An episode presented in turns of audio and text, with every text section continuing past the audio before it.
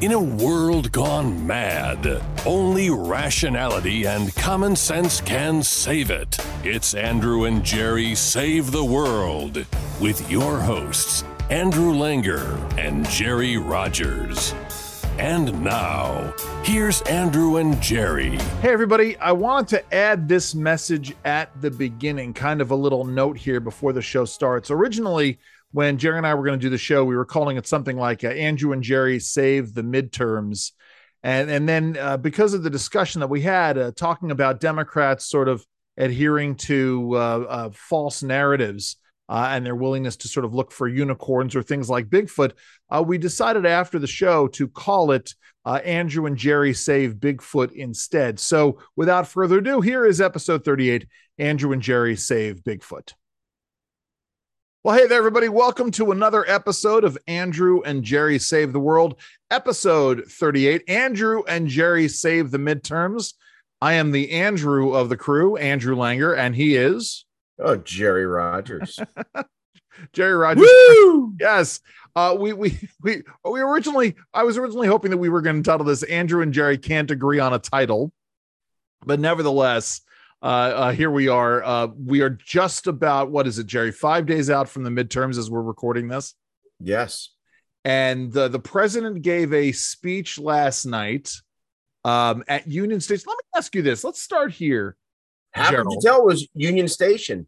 He had a blue a blue uh, backdrop and the flags. Why travel and close down? By the way, Union Station. Sure. And then not use its architecture, its well, its beauty as a backdrop. Well, you couldn't. But I mean, right, Jerry. I mean, the, the, it offers the question, which is, you know, what's going on with Union Station. Let's get to that in a second. I actually want to focus on the speech itself and the timing therein, um, because I can't remember. Was it a speech instance. or a slur? Well, okay, yes, it was a slur.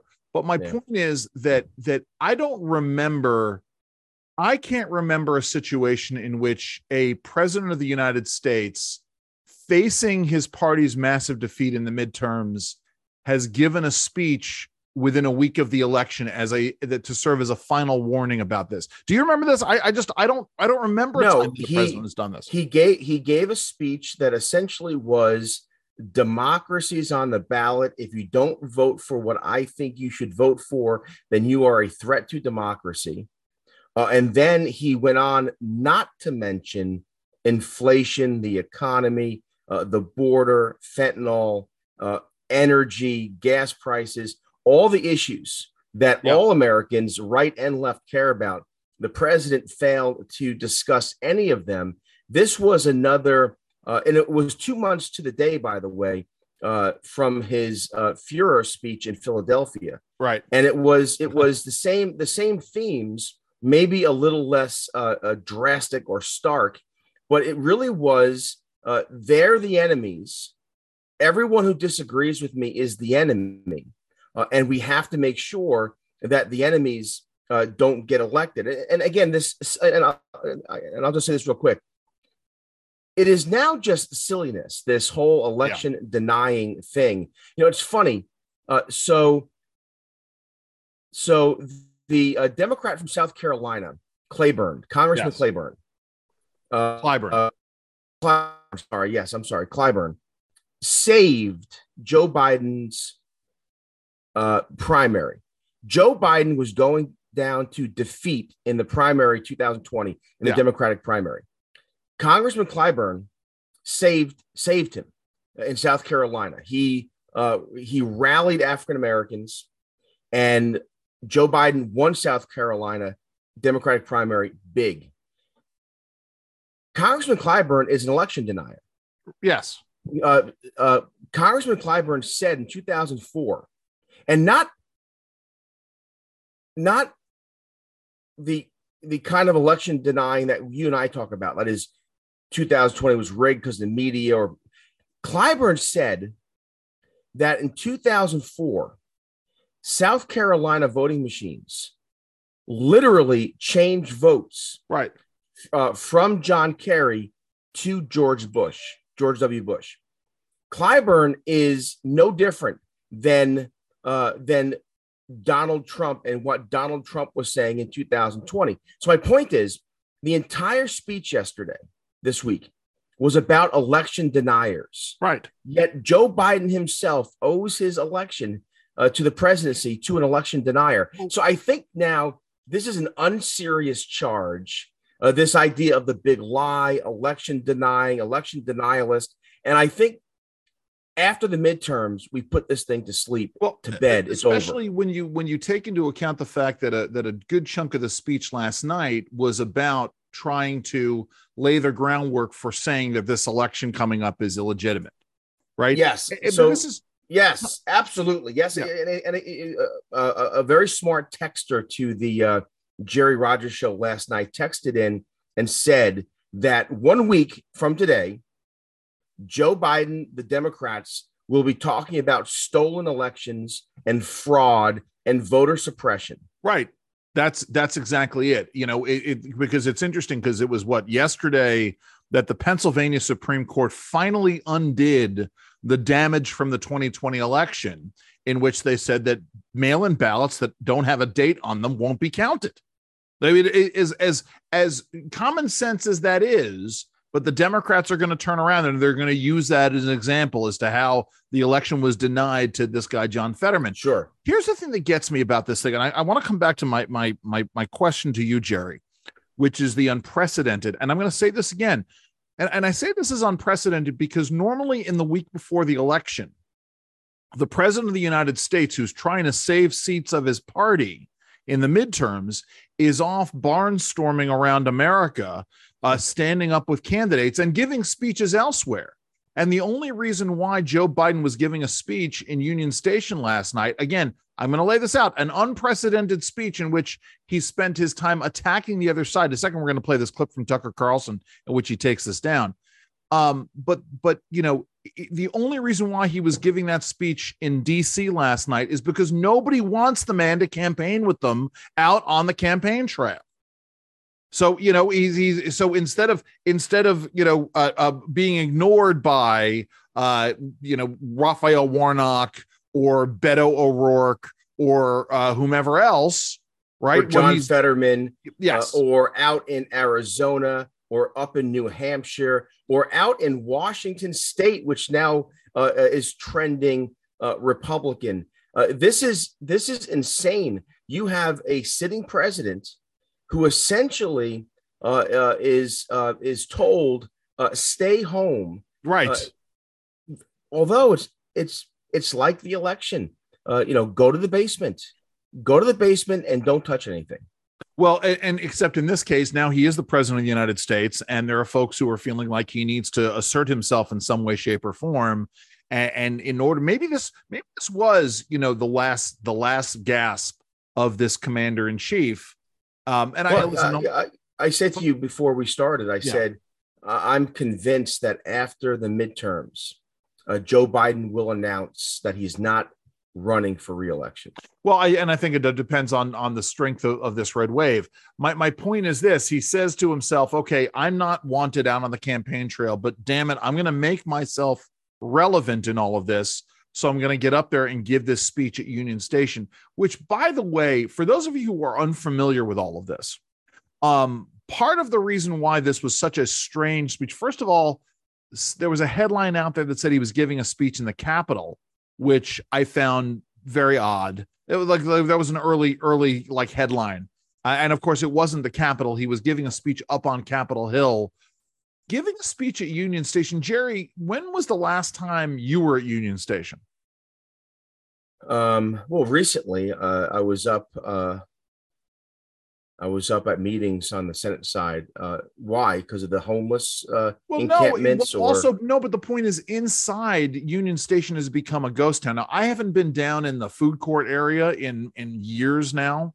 Well, I haven't uh, been inside Union Station. That's what I mean. Inside forever. And yeah. and so you know, for those of you who don't know, Union Station is a beautiful building. Jerry was saying this at the beginning. Beautiful building, beautiful architecture. You know, very uh, majestic halls. Um, and and about forty years ago, which is amazing to to say this. Um, you know, in the '80s, they engaged in this redevelopment of Union Station, and the inside became essentially a shopping mall. um, and and restaurants and stores, etc. But so many of those stores are now sitting empty that oh, yeah. it, it could be considered a metaphor for the Biden presidency, in essence. And so the idea that you would go to some place like this, I mean, it would be like the governor of New York giving a speech in the old Penn Station, right in the hallways where they were where there was raw sewage leaking everywhere. I mean, yeah. it was just it's just very bizarre to to to say the least. I'm well, sorry, again, the, the, reason why he did it, um, I think, it's because it's a block away from the White House.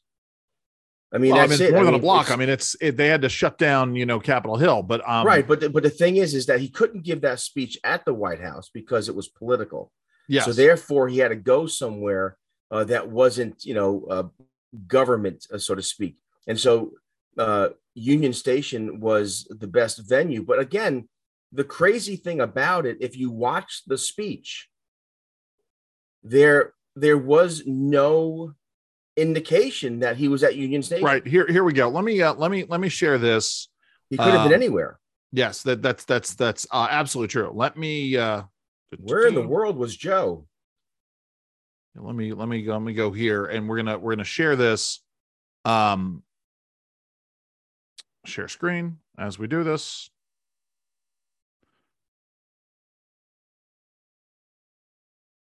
Here. So here is Joe Biden. Uh, here's Joe Biden in the speech last. Those of you watching, you see he's in this black background. You can't see a damn thing. Uh, but here is every. This is from town hall. Every instance in which Joe Biden mentioned the word inflation.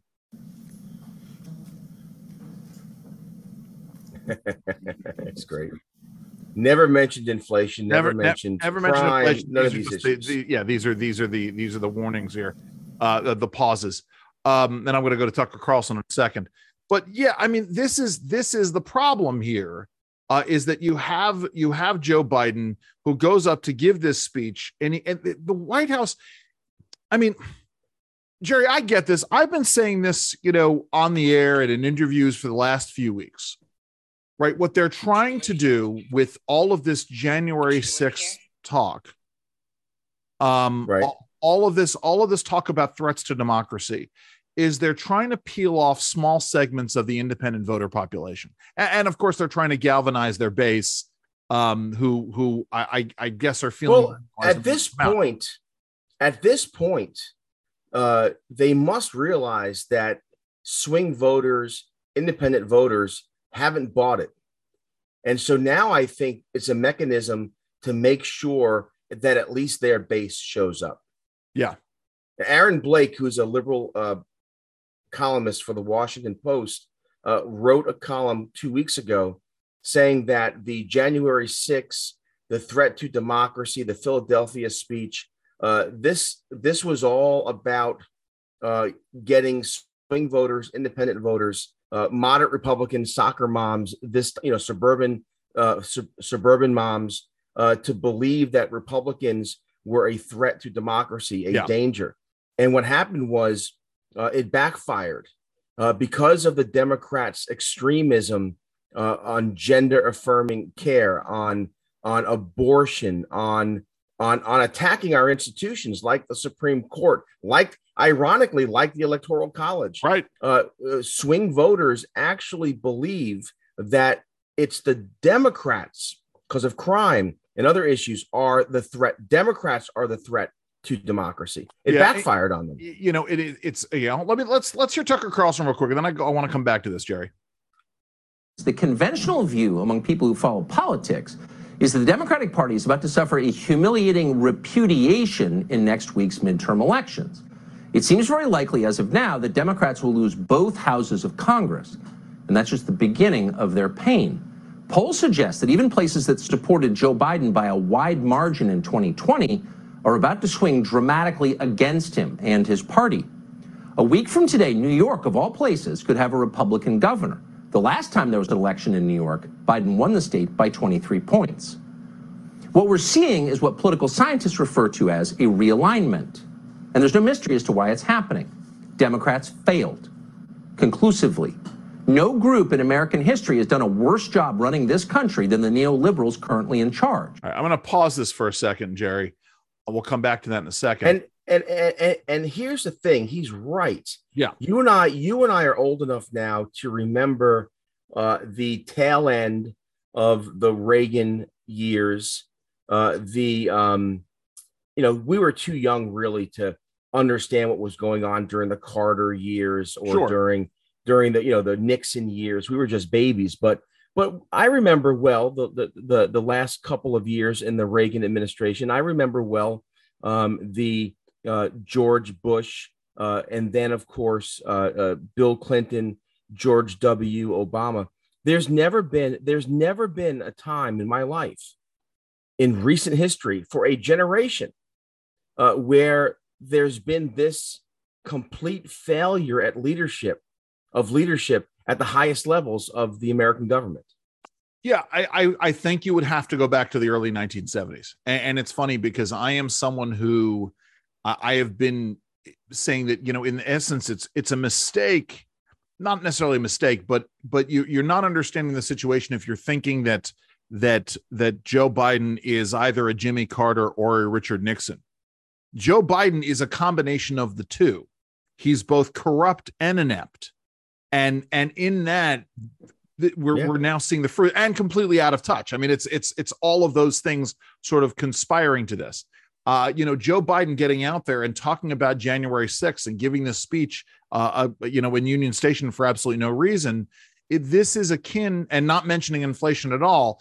This is akin to, uh, to you know, Jimmy Carter coming out there and getting and and and getting on TV and telling people to put on a sweater um, because fuel prices were so high. Right, but it's right? worse than that because Jimmy it is Carter, absolutely. Yeah, Jimmy Carter at least um, was was a was a moral and decent man, right. at least while he was president.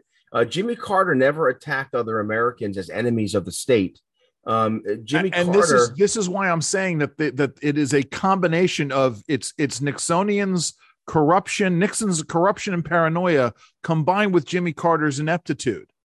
Yeah, like and, and, but even there, I, mean, I, I, I, get your point. I mean, um, as as as an as a matter of history, we believe the Nixon administration to be corrupt. I'm sorry, the Biden administration, again, two years in, is the most corrupt administration. Maybe, I mean, the Obama administration, I think, was uh, uh, could rival the corruption. I agree with and that. What, and what do I mean? And, and, again, for our listeners, what do I mean by corruption? I mean uh, the uh, the abuse of power, right? Uh, the weaponization of the FBI and the DOJ, uh, the the misuse and extra constitutional use of executive orders, ignoring the law. I mean, this administration has gone into overdrive. But again, this all started uh, with the Barack Obama administration. Right. right. And, and, and and again, nothing Nixon did, including the break-in and the cover-up, nothing Nixon did, and I'm no Nixon fan, but nothing that Richard Nixon did rivals the corruption and the abuse of power of both the Barack Obama and, and administration and Joe Biden administration. Point, when Americans found out about the abuses of the Johnson administration and then the Nixon administration, folks were aghast. People both within and without the president's own party were aghast at, at these things. Now, right now, you, you it has become so much more sophisticated. Um, and I think part of it, right, Jerry, part of it has to do with the climate that we're in and the ability of the government to keep track of so many things that we're up to the the um, automation and the mechanization mechanization of of a, a lot of this surveillance um, to make it so much easier for the government to wholesale surveil uh, large swatches of the population and to use that surveillance against people right except except there is no surveillance uh, when there's a break-in at the speaker of the house of her personal home uh, there is no security no surveillance no one's monitoring the cameras and again uh, right. not to jump not to jump subjects but that was a big that was a big uh, part of the president's speech too using the attack on uh, paul pelosi uh, as a mechanism as a means as a cudgel to beat up on republicans it's no republicans maga republicans and again, Mega just for MAGA. the record, uh, just for the record, and again, yeah, the, the White House mega MAGA. Uh, uh, for the record, uh, the the lunatic who broke in and and, and attacked Paul Paul Pelosi uh, was a uh, was a radical lunatic fringe Black Lives Matter uh, nudist who Nothing, had all kinds wrong of, with nudism, who had all kinds of problems, and uh, and and he was and the president, even as you know, as recent as yesterday, was trying to paint him, paint this lunatic lefty as a MAGA Republican. Pull back a second, Jerry. You know, I want to I want to pull back and, and I'm gonna it's gonna sound like I'm changing subjects for a bit, but you know, you and I talked last week about the issue of going through the looking glass and and about the sort of the the articles of faith that people have and how right you talked about the uh, uh, and uh, uh, Tucker Carlson talked about a realignment happening. So I am um I'm a I'm I'm a member of, of uh, on a Facebook of a Facebook group that for fans of the old WNEW radio station. For those of you who don't know, WNEW was a classic rock station uh, that York. existed in New York from the early 1960s. Was it 104.6? What was it? Uh, 1027. Right. right? 1027 WNEW. Because yeah. it's now Q1043 is what what what is now, you know, essentially that. Uh, and I had the pleasure, by the way, of of interviewing Michael Harrison, who was an early programmer at WNEW when they became a rock station. And there's someone who administers this fan page who is an, an anti Trump, never Trump lefty, and who gets very angry when when folks challenge his uh, political orthodoxies. And one of his big things is that, and there, there's a point that I'm that I'm making here, Jerry, uh, just so y'all know. Um, Hope so. There's a point. Uh, so so one of the points that he likes to make is is that rock and roll and politics go together. So if you if you're not interested in talking about politics on my page, then get the hell out of here. To which I said, yeah, but the politics of rock and roll are about freedom and dissent and anti-establishmentarianism and and anti-authoritarianism. And, and my point is that this realignment, you know, you have all of your rock stars who are out there today who are now they've now come full circle and they're no longer anti-establishmentarian. They're no longer anti-authority. They they will go along for whatever the the the uh, the people in power want them to do. Yes, and and yet there's sorry. Go ahead, Jerry. Well, coupled with this, you know, recently in the news, uh, in in the right of center news, conservative news, alternative media, uh, there was this story that broke about editors uh, at various publishing houses uh, who wanted a book deal canceled. Amy yeah. uh, Amy Coney Barrett, Amy Coney Supreme Barrett. Court Justice. What what what? Amy Coney Barrett. I was just yeah, Amy, yeah. Um, uh, uh, wanted her book deal uh, uh, canceled. And the irony is, if you read their letter, uh, they said in their letter, "We're for the First Amendment. We're for the exchange of ideas. Uh, we don't believe in banning or canceling. However, in this case, uh, we think this should be banned. Yes. And, and again, it's, it's, it's as if they don't hear their own words. I'm going to ban you. You should be canceled. And no one should hear from you. Oh, and I, I believe in the free exchange of ideas. Well, no, you can't. You can't be on both sides of that. Yes. No, and and that's and that's that's exactly it. it it's it's it's one of these things where it's funny because it comes back to um, conversations I've had. And I mentioned this last week. Uh, this movie producer uh, uh, coming after me on Twitter. Turns out he was also going after Matt Taibbi. You know, Matt Taibbi and Lee Fang, who both wrote for Rolling Stone, who were very anti Tea Party, but have essentially been, I'm not going to say red pilled, but they've essentially come around and realized that, that, that you know, the enemy is us that the, that the the left has become the authoritarians that they decried. They become the corporatist authoritarians that they decried. Something Jerry and I have talked about quite a bit this week. Jerry, I want to go back to uh, uh, something you were saying before uh, about Paul Pelosi and and Joe Biden here. Uh, let's see what uh, Joe Biden had to say about about Paul Pelosi on January sixth. Hold on, let me. Uh, boy, Poor Joe. All this happened after the assault. And it just, I, it's hard to even say. It's hard to even say. After the assailant entered the home asking, Where's Nancy? Where's Nancy? Those are the very same words used by the mob when they stormed the United States Capitol on January the 6th, when they broke windows, kicked in the doors, brutally attacked law enforcement, roamed the corridors, hunting for officials, and erected gallows to hang the former Vice President Mike Pence.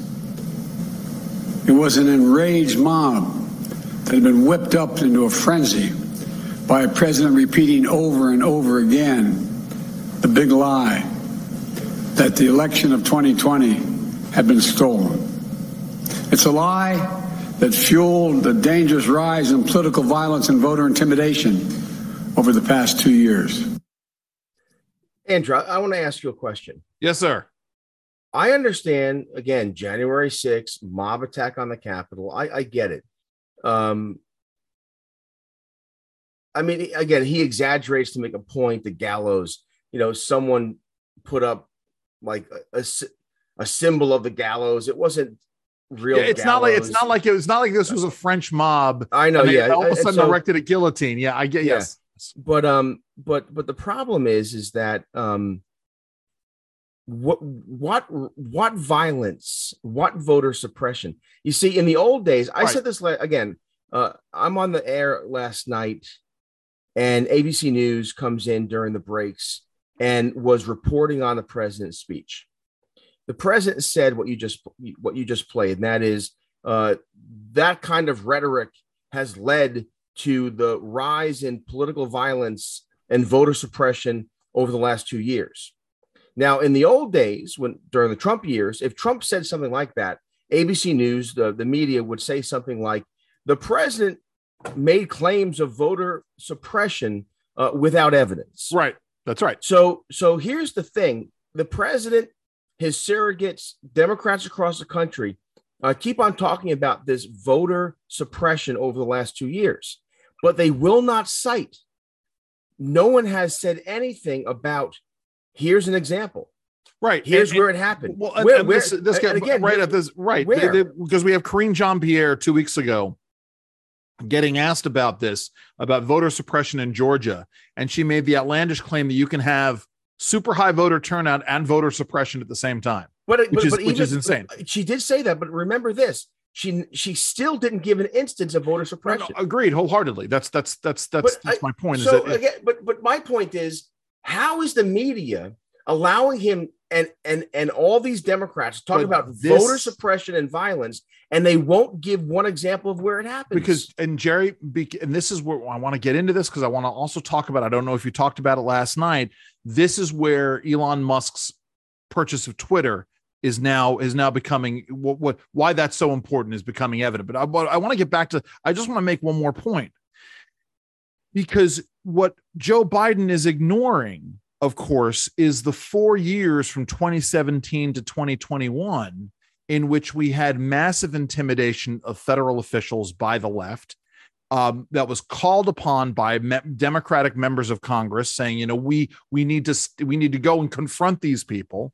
Uh, where we had a a, a a Democrat progressive showing up at a practice for the Republican baseball team, softball team, and started shooting members of Congress right? There's no no discussion of of of the rhetoric then and how that plays into this, um, and yet we have all of the all of this now. Um, Look, just just a, a couple, you know, a couple, you know, several days ago, a canvasser for Marco Rubio was beaten, and to to a pulp where he now has to get reconstructive facial surgery, and the yeah, Jerry, that wasn't poli- that wasn't politically motivated. Right. It just happened also, to be in a highly democratic area, and he happened to be a Marco Rubio. Uh, person. Yes. And I don't have it at my fingertips, but there's there's reports now from overnight about Republican candidates being attacked. Well, that that that see, and that wouldn't surprise me. But of course, we and we had Lee Zeldin getting attacked. Well, Lee Zeldin knife attack. Yeah. There's, there's a report of a Republican candidate uh, who received a phone call uh, where uh, where uh, where a threat was made that that the, the man on the phone call to this Republican candidate, I'm going to skin you alive and feed your family to you. Lovely. Someone clearly I mean, watching. But, but my point is, again, you and I, in a matter of three seconds, can name uh, left wing attacks on Republicans. Absolutely, yeah. But yet, the White House, the president, the media, no one can give me an example of left wing violence. Uh, I'm sorry, right wing violence against Democrats. Right. And and we and again and what happened in 2020 and the riots? Yes. Well, and here, right. And, and let, let, let, me just uh, uh, clear the record. So Jamie Raskin, oh, I want to talk and and yeah. and myriad, hundreds of other congressmen, uh, uh, hundreds of other Democrat officials, all said the 2016 election was Russia hacked. It was stolen. It was a fraud. I, I listen, I'm seeing it on social media. Still, Donald Trump is a Russian asset. Right. Uh, a candidate Joe Biden said that the 2000 uh, the 2016 election was uh, was uh, was uh, inapp- was uh, was uh, was was fraud was yeah. was stolen. Uh, Vice President Harris uh, said it was stolen. Oh, uh, Biden said that Trump was an illegitimate president. Yes. This this is this is mainstream. Like we know this. You can actually Google this, and right. and, and we know what happened. But people say, yeah, but Jerry, there was no violence. The attack on the attack on the Capitol on January 6th was an insurrection. It wasn't, but okay, give him that argument. Let's, for the sake of argument, say, yeah, you're right. The mob was trying to overthrow the government, which is nonsense. In 2017, on Inauguration Day, uh, left wing groups attacked the United States Capitol. And in uh, June uh, of the, wait, wait, yeah, and they tried to stop the swearing in right of of the president. So yes, all that violence of uh, uh, all that talk about Trump as illegitimate led to violence and attack on our democracy. And then the next four, three and a half years of Trump is illegitimate, Trump is a as an asset, as a foreign asset. Uh, uh, Trump stole the election, led to a riot happening outside of the White House, yeah. in which rioters tried to breach the White House security. They did. They did yes. breach the fence. Yeah, and and and they and they had to be cleared.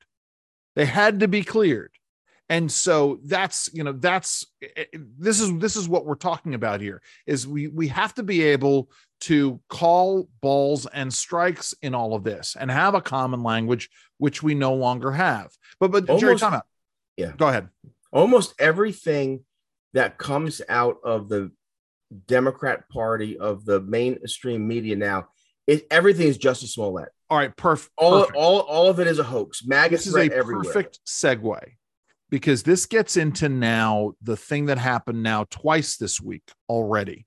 So Elon Musk buys Twitter, he takes over last Friday, and two things happen that I never thought were going to happen ever in my lifetime on Twitter. Um, all of a sudden, the White House's tweets are getting fact checked. Um, and it started with one. Now I don't remember what the subject was, but there was one tweet. Well, it was the thanks to Joe Biden's leadership, seniors are getting. No, no, that was a, the second one. That was the second right. one. There was one before then. Uh, oh yeah, you know something. The first one was about was about uh, corporate taxes and the Inflation Reduction Act. And Joe Biden made these outlandish claims about what the Inflation Act, uh, Inflation Reduction Act was going to do in terms of uh, corporate tax liability, and it got fact checked. And then the next day, the day after, uh, Joe Biden or the White House comes out and makes this a- astounding claim. Thanks to Joe Biden, social uh, uh, senior citizens are getting their first largest uh, uh, uh, Social Security increase in years. Right. And so then Twitter turns around and fact checks and says, you know, uh, by the way, that's actually what they call a COLA, a cost of living adjustment. And the only reason why it's so high is because inflation is so goddamn out of control. Right. And, and the, the, White House deleted the tweet. Right. Didn't go, also go in, in, that in that um in that fact check, it made reference to Richard Nixon signing the law that yeah. allowed for these COLA increases, these cost of living increases, cost of living adjustment increases. And so really then uh, the check is bigger because of inflation. Yes. So your money is worth less anyway. Yes. Uh, but but ultimately, who's responsible for it isn't Joe Biden, but it was Richard Nixon. Yes. Yeah, and and so it's it's to all it, kinds of wrong.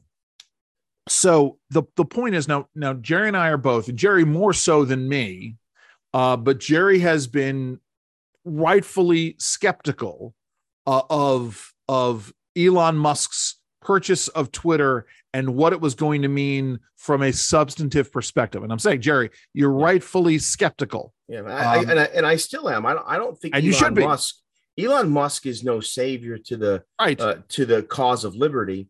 And you know, just like Kanye West, you know, we on this program warned our our conservative friends stop being so uh, uh, in love with celebrity and celebrity approval. And to me, Elon Musk is is almost uh, like that in that. Well, wow, look at this, Elon Musk. He likes us. Yeah, he likes us until he doesn't. Right. And so yes. just be careful. But my point, my point in the end is from a substantive perspective, if we start getting fact checking from one major social media platform on the White House, and that leads to the White House having to walk back what they're saying and at least admit in some way that they're lying, that's a good thing. Uh, it it's is. a small, it's a small step. It, it but it's is. an important one nevertheless. It is, and and I'll I'll, I'll pull a um, what I used to call a John McGinnis. I had a guy, a friend of mine in college at Fordham. By the way, Fordham in the in the news because of its uh, booster requirement. If you are a student, a faculty member, oh a God. worker, or a visitor to the campus, you have to have a booster. Insane. I think it's only one of two universities in the country doing it. But regardless, I had a friend that I had a friend at Fordham, John McGinnis, and he was a great guy. But he he had this knack of, "Hey John, how was your date last night?" "Oh, she's beautiful. She's the best." And she's ugly and the worst. Like everything was this. it was it was the best of times, the worst of sure, times. got it. Yes. And uh, and and and and uh, and I'm concerned here with these social media platforms fact checking. Yeah. Yeah, they got it right this time. But it doesn't mean they'll get it right consistent consistently. And I have a, I think fact checking if the president makes a claim like his son died in Iraq and really his son died 6 years after Iraq in in America in a hospital he had brain cancer. Sure. Or or if the president says that he met the man who invented who, uh, insulin, who discovered insulin. Yeah. Uh, uh, or he says that, uh, you know, he, he says that Debbie Wasserman Schultz uh, is a United States senator. Um, and she's not. She's a congressperson. Well, right, but well, uh, time out. Let's the just point really is, clear. There are there are two there are two different things. I mean, being confused calling Debbie Wasserman Schultz a senator isn't a lie because Joe Biden doesn't know any better. Joe Biden claiming that he meant the guy who invented insulin. But it, it yeah. still deserves a fact check. But Agreed. both, you know, hundred percent. Look, look, he's both he's both a pathological liar and he has dementia at the same time. And you, and but, you, but let me let me, let me just one finish point. Point, yeah, and that is it really ought to be the media. hundred, and that, that traditionally, this is why a this is why we have an independent media that right. for about a hundred years of U.S. history um, from uh, essentially from uh, the early 1900s into the early nine, uh, 2010s. Um, that really was what the media was about. Was about fact checking everybody in power, um, and and being independent in that regard. Uh, that's why we have a First Amendment, supposedly to protect freedom of the press, so that you have an independent media that can be critical of whoever is in power. The New York uh, Times, the, the, New York Times, above the fold today. Oh, um, where you're going with this? Well, maybe uh, you always say that. it makes me nervous. Yeah. Above the fold, New York Times today uh, says that uh, the Republicans, if they if they win the majority in the House, the Senate, they're going to uh, repeal uh, Social Security Medicare. That's exactly where I thought you were going. So, right. Okay, good. Now, but here's the thing. Thank you. It's it's completely not true. Right. But but here's what makes makes it worse. It's above the fold. It's right. on the front page Right. So what does Ron Klain do? right this, this, morning. Hold on, hold on, hold on. I got it. I got it. I got it. I'll pull it up. Go ahead and talk Ron about it. Klain, right, tweets it out, and he says this is not a secret plan uh, because the New York Times says it was a secret plan to repeal right. Social Security, Medicare. And Ron Klain tweets out the New York Times story. This is not a secret plan. It's out in the open now. The New York Times. And so uh, Kevin McCarthy uh, was asked about this, and he said, "Look, he said in our in our uh, in our literature in terms of what we will do uh, if we get the majority. on the list is to secure and strengthen Medicare and Social Security. And so the New York Times is literally printing false news in contradiction with what is easily uh, uh, uh, researched. Like we can go to the Republican plan for Medicare and Social Security. In fact, I talked yesterday to yeah. a forming to the form to the to the former uh, to the former uh, acting Secretary of Health and Human Services, and he's working with uh, professors and experts on on uh, Medicare strengthening uh, uh, reform efforts in terms of making Medicare sure. better, stronger. So it's the the reality is the exact opposite of what the New York Times is reporting. And, and, and so, and, and, there you go. Who who fact checks the New York Times? This is well. I mean, it's got to be Elon Musk. I mean, this is this or or folks on the left. The, the it, let, let's sort of explore for a second why this is important. So so for decades, for probably the better part of a century, the New York Times, which was called the Gray Lady, um, the New York Times was the gold standard. The New York Times, the Washington Post, um, I would say the uh, the Chicago Tribune, probably uh, Jerry, the uh, the San Francisco Chronicle. I mean, these these were newspapers that were supposed to be the gold standard. The Dallas is it the Dallas Morning News is the big one yeah. in Dallas. Yeah, um, so. these these were the gold standard in in newspapers that were doing the right kind of of of of um um not independent isn't the right word. I'm looking for unbiased, non-biased journalism, objective journalism. Um, that that when you had schools like the Columbia School of Journalism, um, that they were teaching students how to be objective journalists. You are there to report the facts. Uh, it is not up to you to make judgments about people. It's about the who, the what, the why, the when, uh, the where, and the how um, and and that's that's what it's about. It's not about speculating, um, because for years, understand that you had the difference between the objective, true journalist journalism, right, of the New York Times, uh, and then you had the the the yellow journalism uh, put out by folks like William Randolph Hearst, right? William Randolph Hearst, uh, he was uh, someone who um, uh, believed in advocacy journalism, um, but also in terms of essentially inventing news, right? Uh, it, Charles Foster Kane and Citizen Kane was modeled after William Randolph Hearst. Uh, you you know you send me the the uh, the you send me the the prose and I'll show you the war, right? right you know sure. for the Spanish American War. Uh, that's that's I, I, know I'm butchering that line from Citizen Kane, but that is attributed essentially to William Randolph Hearst the idea of inventing this war. Uh, now, you know, and probably, Jerry, I would say in the last 20 years, right? When would you say the turn happened? Well, again, I remember back in the 80s and early 90s, uh, the Media Research Center uh, would do these reports. Like, for instance, when Peter Jennings uh, would talk about Reagan, he would frown, sure. he would make a face. And when he talked about uh, uh, Mondale, Walter Carter. Mondale, he would be smiling. And my point is, and the New York Times always had a liberal bent. There was always bias, sure, um, but I think it really took a turn. Uh, I mean, and went from uh, bias yet mainstream media. Again, the media was always left center, was always biased, uh, but there was still reporting going on. There was still journalists right. still jur- journalism. Uh, what was the uh, what was the White House reporter uh, during the during the Reagan years? Uh, Sam Donaldson. Yes, S- Sam Donaldson might have been a Democrat, uh, but he was a journalist first, a Democrat second. Right. Uh, when did that begin to change? I think when Barack Obama ran for office. because the media felt that they had to be part of they had they had to have a role in electing the first yeah. African American president. So I would say, I would say the the it started. It, there was a complete. It wasn't a tipping point. There was, a, there, you know, it, it was tipping up to that. No, no, sure. It, it, was, it, was, it, slow, was the Barack Obama. Uh, uh, it was the Barack Obama election uh, when it just decided. The media decided they were no longer going to call balls and strikes. Yeah. It was advocacy. I think it probably I think it probably started under you know under Clinton, you know, um, and sort of ignoring various Clinton scandals and then you know and then really getting angry at republicans but, but even then you had you had uh, yeah, you're right, but even but even but then, that's what I'm saying. Talk about the decline, Jerry. I think you're absolutely correct. I mean, the, the decline's been happening essentially since the 1960s. Um, yes, but but when did it actually?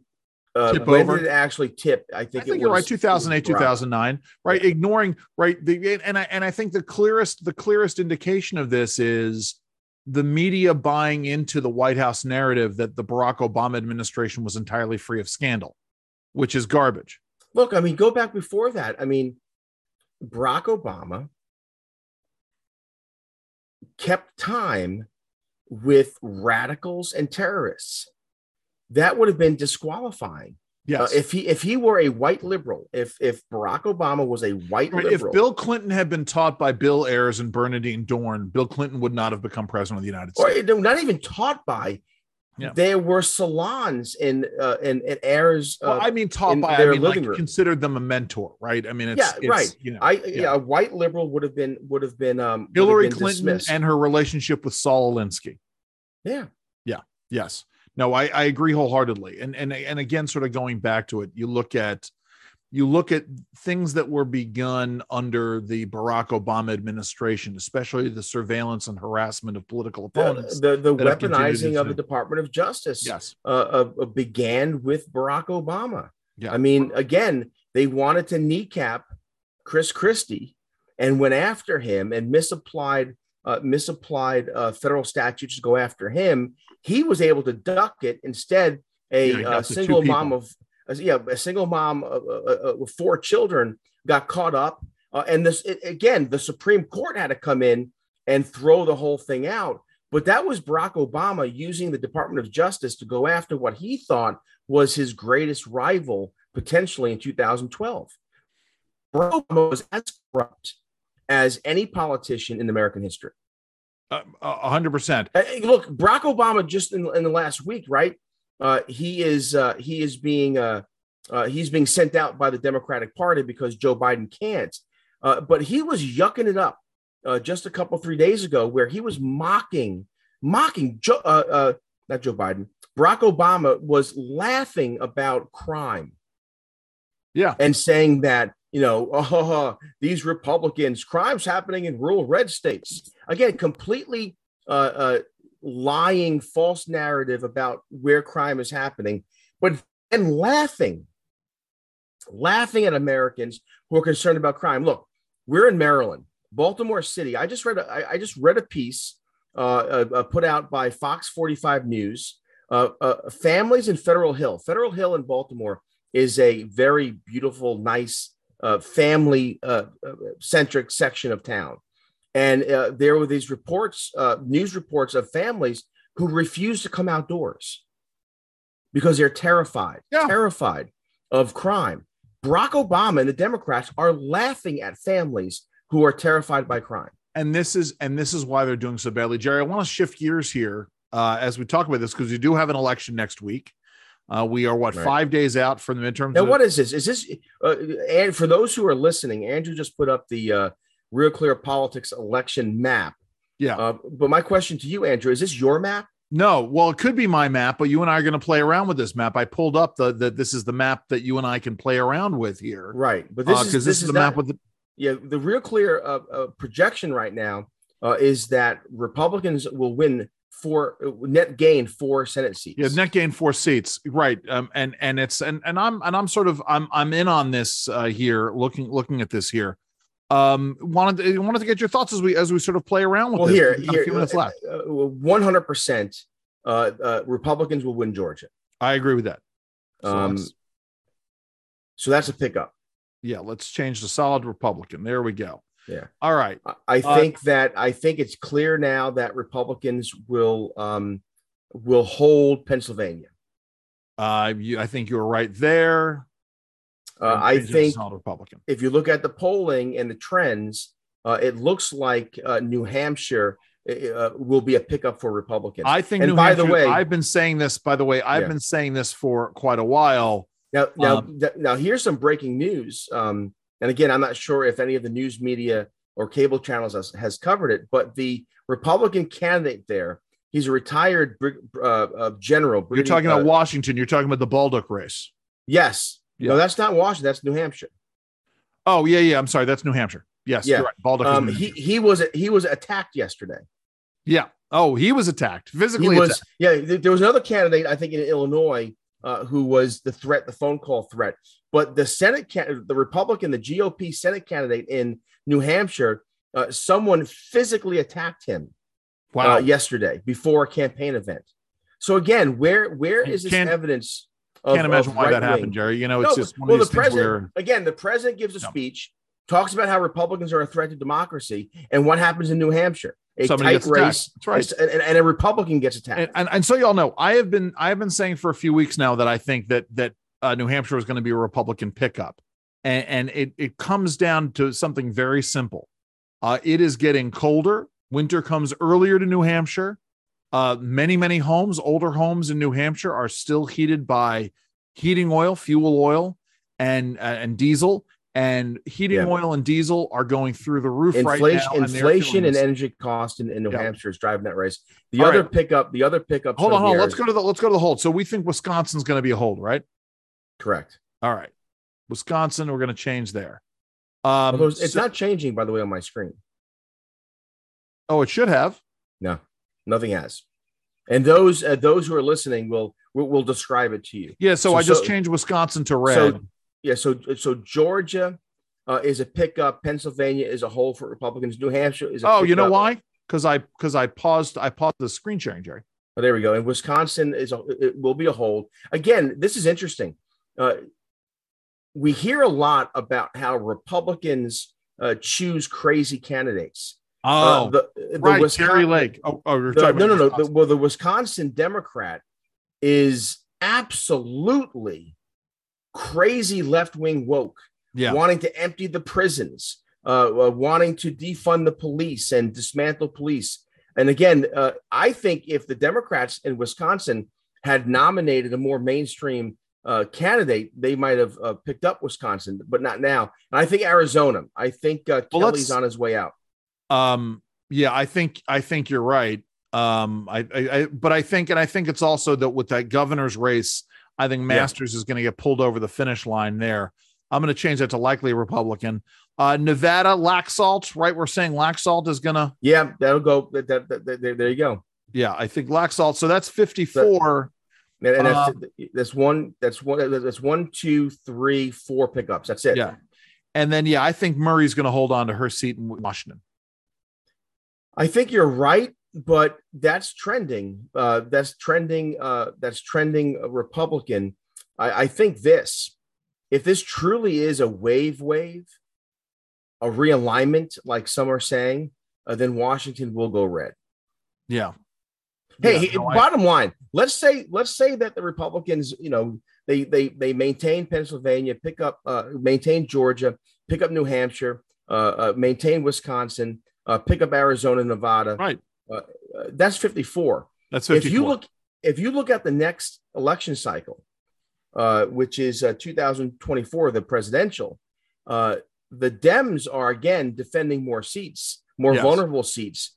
Uh, the, the, if they get 54, it is absolutely conceivable that Republicans could get to a 60 seat majority uh, or a 59 seat. And why I mention that is, is, is that Barack Obama made a big fuss about saying that they will get rid of the filibuster. If the right. if the Democrats win, hold the Senate, hold the House, he promised, he promised that they will end the filibuster and the first bill uh, to the floor of the, the, Congress, the Senate and the House, will be uh, to uh, to uh, uh, a national pro-abortion bill. But here's the thing: you have to get rid of the filibuster. So I'm gonna, you know, what's gonna happen? What's gonna happen uh, when Democrats are in the minority, are they going to suddenly change their tune? If you noticed, you oh yeah, been, you and I have been doing this for a long time. You and I have been engaged in policy and politics for a long time. I have been, I have been consistent on my support for the filibuster. Yeah. So now all Democrats, except for Manchin and uh, and uh, who's the other one from Arizona? Uh, Kelly. No, the Arizona? senator from Arizona. Oh, uh, uh, what's her name? Yeah, what's her name? Uh, um, I was about to say Kirsten Nielsen. Sinema, Sinema. Yeah, Cinema. Sinema, yeah. Uh, uh, outside of those two national, nationally recognized uh, Democrats, the entire Democratic Party is in favor of getting rid of the filibuster. Yeah. So if that's the case, should Republicans? I, I don't think they will, but, uh, but, can you see the Republicans with, with a 55 seat majority, with a 58 seat majority, saying, you know what, forget the we're getting rid of the filibuster. Uh, the Democrats are I, just. Um, I I uh, can't uh, they're, they're, I can't see know. them doing this, but but yeah. But but but morally, in terms of uh, uh, uh, or or politically, this is what the Democrats would do. Right. Of course they would. No, I agree. I agree, but but again, re- Republicans, you, you, know, they they don't have that uh, they they don't have that kind of intestinal fortitude. They don't, but again, it shows the hypocrisy. Even the of main, course. even the mainstream media in favor of getting rid of the filibuster. Yeah. Uh, will, will so all of a sudden, again, this is again for our listeners. So in 2016, you could be an election denier. In 2016, uh, going to 2017, you could support uh, uh, attacks on the inaugural ceremonies. Uh, in 2018, if you're a if you're a uh, Democrat, you can say that the governorship in Georgia was stolen, right? Uh, in 2020, if you're a Democrat, you can support Black Lives Matter and Antifa burning down cities. Yeah. And then all of a sudden, 2020 happens, and now being an election denier, this is a, this is serious business. And then there's the mob attack on the Capitol. Now all of a sudden, Democrats care about the mob and the mob, you know, sure. uh, and mob rule. Uh, so what's going to happen uh, when we get to majority Republicans in the Senate and in the House? Are they going to flip again on the filibuster? See, this 100%. Is, this is, this is uh, it. Democrats, Democrats 100% will flip on the filibuster because all that's they, they care do. about. All they care about, the Democrats, is power is power. Yeah. And and and and and the ends justify the means. Right. So let's uh let's look at this. I don't think we need to do all of these, Jerry, but we should look at some of these key races. Um, I think uh, I've been incredibly impressed by Lake. I think Lake wins in Arizona. Um, yes, think, she does. I think Lombardo, and again, there's an example too where the Democrats engaged in uh, a, a, monkey business in the Republican primary. Right. Yeah, we said this. All these Democrats, uh, their efforts to uh, to get the MAGA MAGA Republican uh, to the uh, win the primary, it's gonna it's gonna come back and kick them in the teeth. Yeah. By the way, this uh, this issue of New Hampshire, the other factor in all of this is Sununu is so much more popular um, as than than Sherman is going into this. That Sununu is also going to help uh, carry Bolduc across the line uh, in that Senate yeah, race. And, and, and that's just, that. and that is true in Georgia, where Kemp is right. running so far ahead of Stacey Abrams that Kemp is going to be is going to help uh, Herschel Walker latest pull, latest pull latest out latest average is uh, um, about seven and a half points up, um, yeah. according to Real Clear. By the way, before we go through some of these other races, there, Jared, because I want to I want to talk about New York, uh, especially. Um, uh, you saw you did you finally get a chance to watch that piece that Joy Reid put out? About, I saw it. Yeah, uh, yeah, yeah. About, yes, yes, yes, yes, yes. Uh, but so, you give a context for for our listeners? Well, so I, I saw this piece. I can pull up the, the the audio. I'll find it in a second. Um, but Joy Reid uh, who's an MSNBC host, was talking about the um, was talking about polling and polling numbers, and she started off by talking about essentially she sounded like uh, somebody from Fox saying, "Oh, if you if you were watching uh, the news the last couple days, you'd think that America was in the throes of uh, uh, acceding to fascism," which to me sounded as though like someone was mocking that that uh, uh, mocking that concept that Republicans equal fascists. Right. What she was doing is she was essentially mocking the idea that Republicans are going to have a red wave and then blaming uh, um, right. entities like Real Clear Politics uh, for trying to put the thumb on the scale uh, for these candidates because they aggregate polls. Go ahead. No, and, and again, it, it shows the uh, the religiosity of the uh, Democrat of the progressives. They don't see one plus one equals two. Uh, they see what their political faith, uh, uh what what they want to see. You know, here here's what the Democrats and the media are. Uh, they're like they're like the uh, Bigfoot hunters.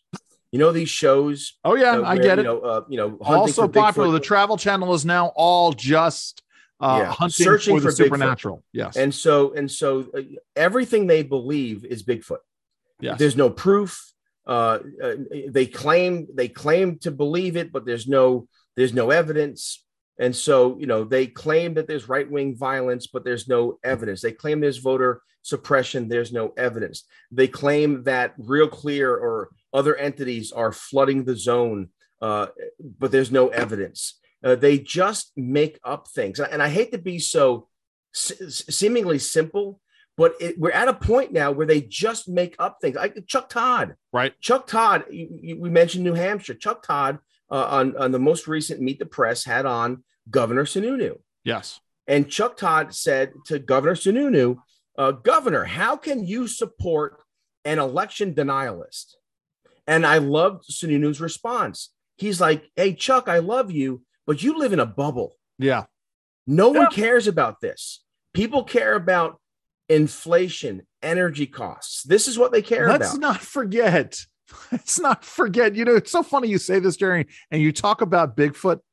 Let's not forget that the Democrats embraced former Republican member of Congress, Denver Riggleman, who's a, a staffer on the January 6th commission, right? Who literally wrote Bigfoot fan fiction. Well, there you go. I mean, I mean, it just it's sort of you know it, this is this is exactly it. You talk about this embrace. So Jerry, listen, I want to go. I want to go here, which is this race, the Hochul, um, uh, New York. Hochul, uh, Zeldin, Lee New York Zeldin, race. yeah, yeah, yeah. Um, and and let's. And by the way, in terms of violence, Lee Zeldin about a month ago, uh, uh, someone jumped on stage with a knife, yeah. and attacked him. I want to I want to go here, which is so the real clear average still has a uh, Hochul, right? It's Hochul. Yeah. Uh, up 6.2 um but but you have folks who are saying that there is something very strange happening on the ground. What do you think people are missing uh in, well, in all of this? he, here's the thing about new york um and you know we talk about the great diaspora from cities. Right. Um those the old school New Yorkers, the ethnic Democrats, the Reagan Democrats, the Long Island Democrats, conservative Democrats, uh, the Staten Island, right, uh, parts of the Bronx and Queens, um, uh, parts of you know, communities in Westchester and Putnam counties, they've all moved out. And yeah. so, and so, um, I I understand the feel that uh, Lee uh, Zeldin is gaining momentum. He is. Yes. That's a testament to just how bad things are. Right. Um, it truly has to be a massive realignment wave election for Zeldin to win.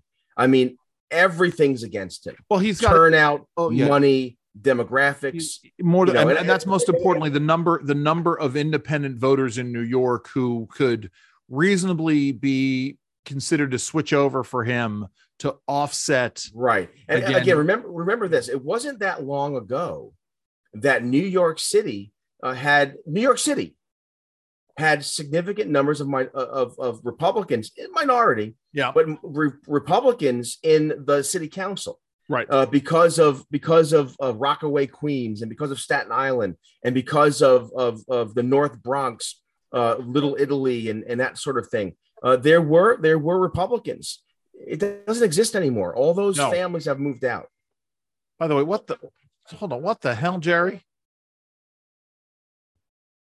I had so, but however, I mean, just again, you know, I'm sorry, I, I, I, love, I love real clear. Just something popped up with with. I don't want to be, I don't want to be yeah. the guy who doesn't take a take a position. I think that uh, when I say demographics, I don't mean racial or. or no, or, I understand. Or, you mean political. What I'm saying is, is that is that New York has become in the last 10 years a, a less and less diverse state. In fact, anecdotally, I know about 10 families who have moved to Florida, all from New York. My Aunt Joni uh, from the Bronx just recently bought a house and moved to St. Augustine.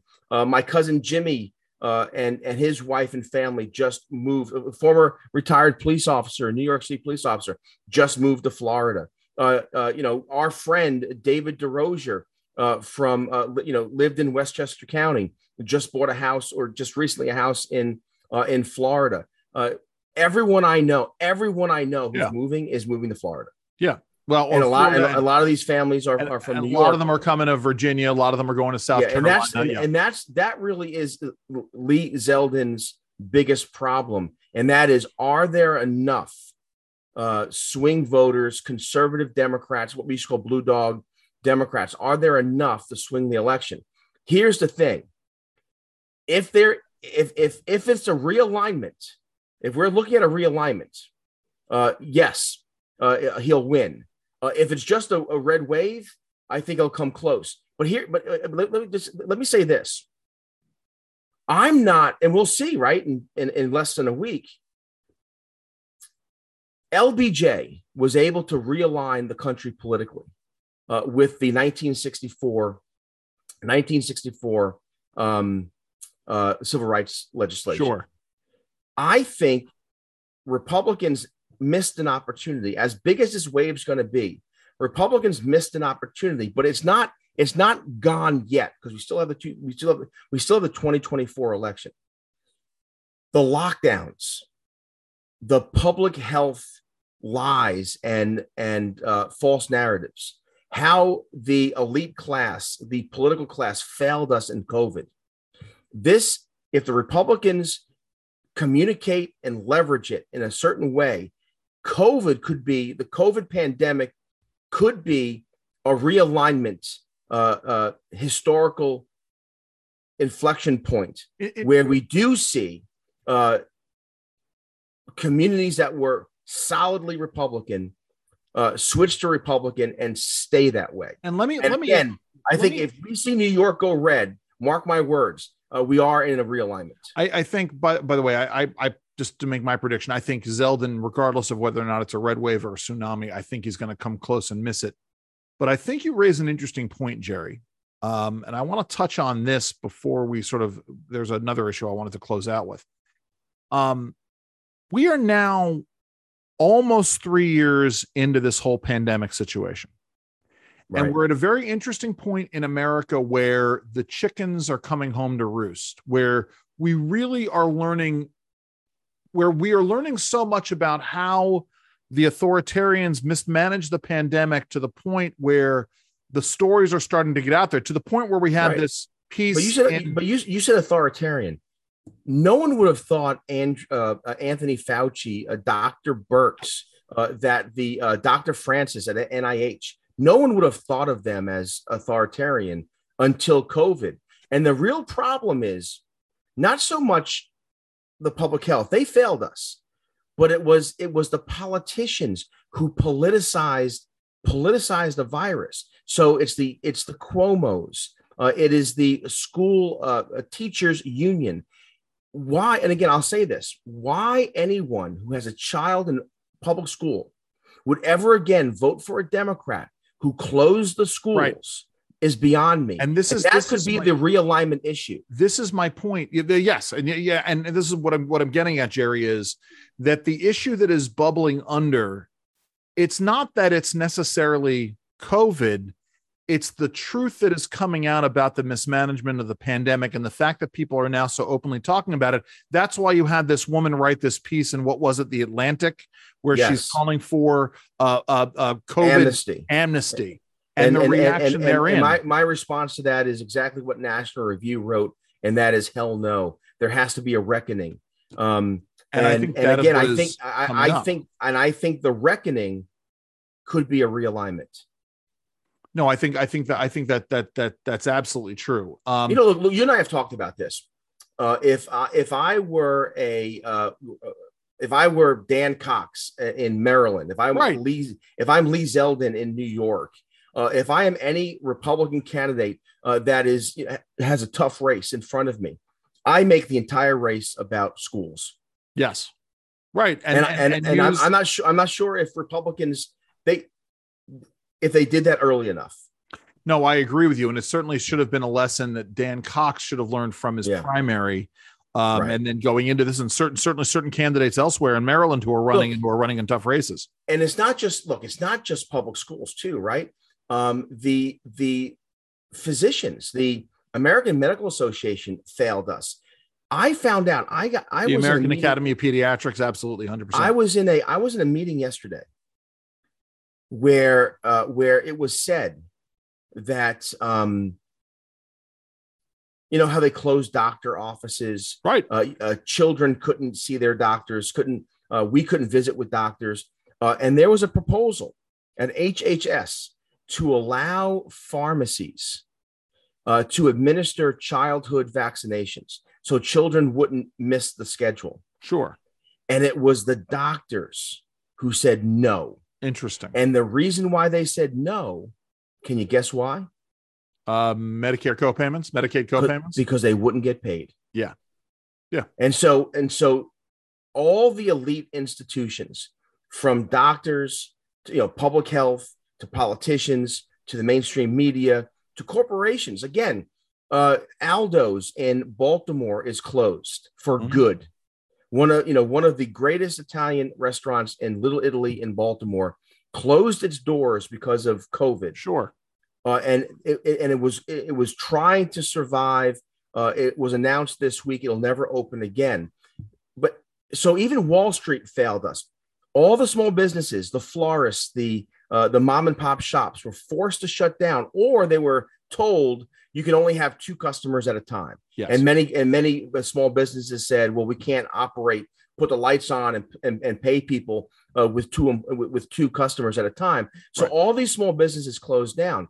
But Wall Street didn't cl- uh, shut down. Right. Wall and Street made big, money. And the big box retailers, right, all were so, able to stay open. Yeah. So this is the realignment. This is the this is the uh, the realignment. If Kevin McCarthy, if someone in the Republican Party, maybe it's maybe it's Ron DeSantis, maybe maybe, maybe it's Ron DeSantis. Someone needs to pick up the mantle and say never again.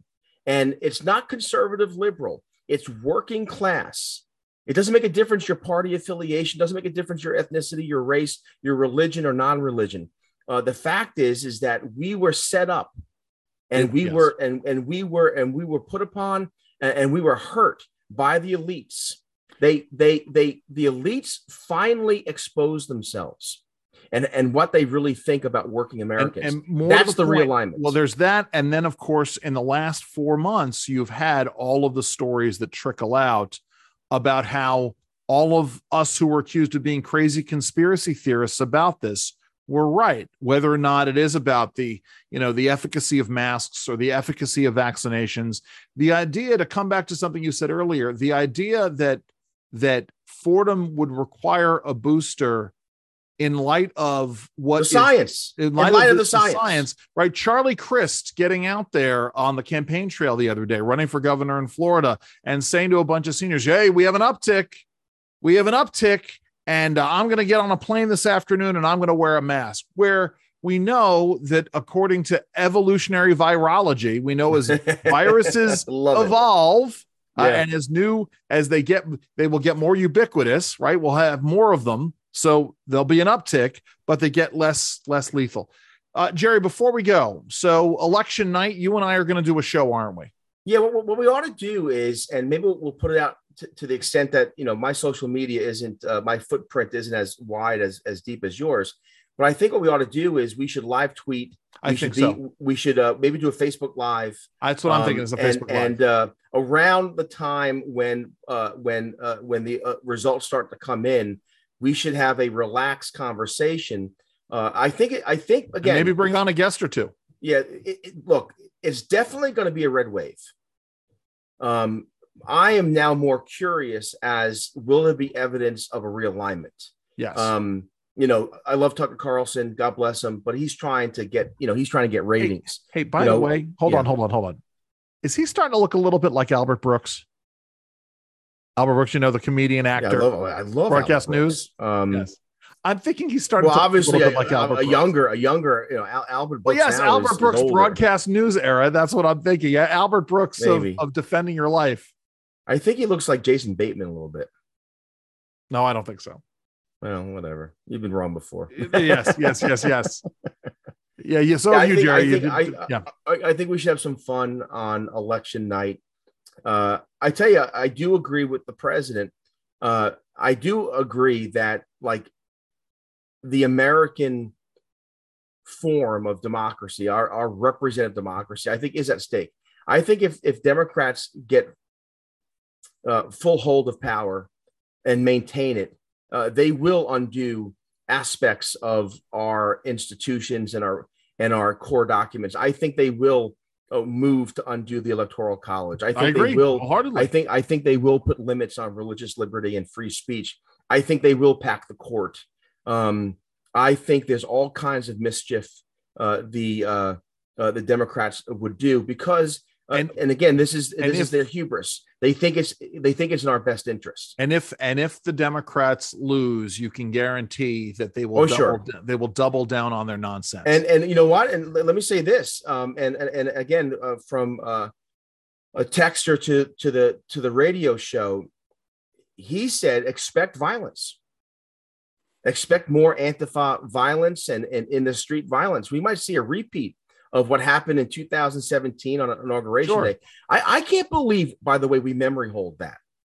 Oh, there were there were attempts by by left wing groups to stop the swearing in. And, and, and I know folks and no one talks. and I know it. folks who were physically attacked on on inauguration night outside of various various. Yeah, events. and again, you know, just just for clarity, the president yesterday talked about the threat of MAGA, the threat to democracy. And and and yesterday, after the speech, uh, a candidate for Senate, likely to win a Senate seat in New Hampshire, Republican, was violently attacked, assaulted. Yeah. Uh, before he went on stage for an event, yeah, that'll that'll be that'll be that'll be memory hold too. Uh, yeah. Jerry, you're on on Sunday. Yeah, uh, uh, if it's Sunday, it's Jerry. Look, the I tell you what, Andrew, and I don't talk about this much. You know, uh, my shows have been fantastic yes, and they're they podcasted. So I, I, I would recommend to our listeners go to the WBAL oh. website, go go to podcasts, and all my recent shows are there. In fact, last night's show is there. I was on fire last night. You always here, are, Jerry. But here, but here's the bottom line when it comes to this podcast or if it comes to the radio show. I am always going to speak the truth based on facts. Always.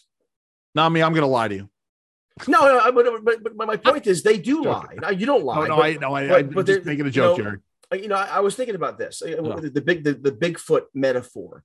You know, um, if I were, you know, I love contrast. I like having a discussion with a liberal, and you know, when callers call in and say things like, you know, uh, uh, Jerry uh, there is all these examples of voter suppression. Right. And I'll and I'll simply say, okay, name them. Yes. Well, you know, uh, the president said, and, uh, well, name them. Right. I mean, everyone. Look, the mainstream media is on your side. You should be able to tick off uh, uh, uh, event after event. Usually, what happens is they come back and they talk about that Virginia. Well, Donald Trump said there's good people on both sides. And again, that's not true. Right. That's a Bigfoot. I mean, so everything the left said, almost everything they say is Bigfoot. It's a lie. You can't right. prove it. Yeah. Um, anyway, so um, I feel like I, I feel like I talk. I, I, feel like I talked too much during this podcast. You did. You did just fine. I'm just. I want to. I want to just. We're, we're running up on on on time here. um, uh, new episode of uh, the Lunch Hour with the Federal Newswire is up. Yes. Uh, Russ Excellent. Vought is uh, this week's guest, former head of the Office of Management and Budget. You're going to want to tune into that. Uh, I'm going to be in for Derek Hunter on the 14th of November. And then I got a bunch of dates uh, around Thanksgiving and then around Christmas time. Uh, Derek Hunter show. You're going to want to tune into those. Uh, it's Tuesday night around 8 p.m. Eastern time. Join me and Jerry uh, on the on the Facebook page for a Facebook Live. We may have some guests. I got some ideas in mind. Uh, Jerry, what do you want people to do in the meantime? Find the truth, plant your feet, and stand firm. God bless you. Have a great week, everybody. Have fun, and please stay safe.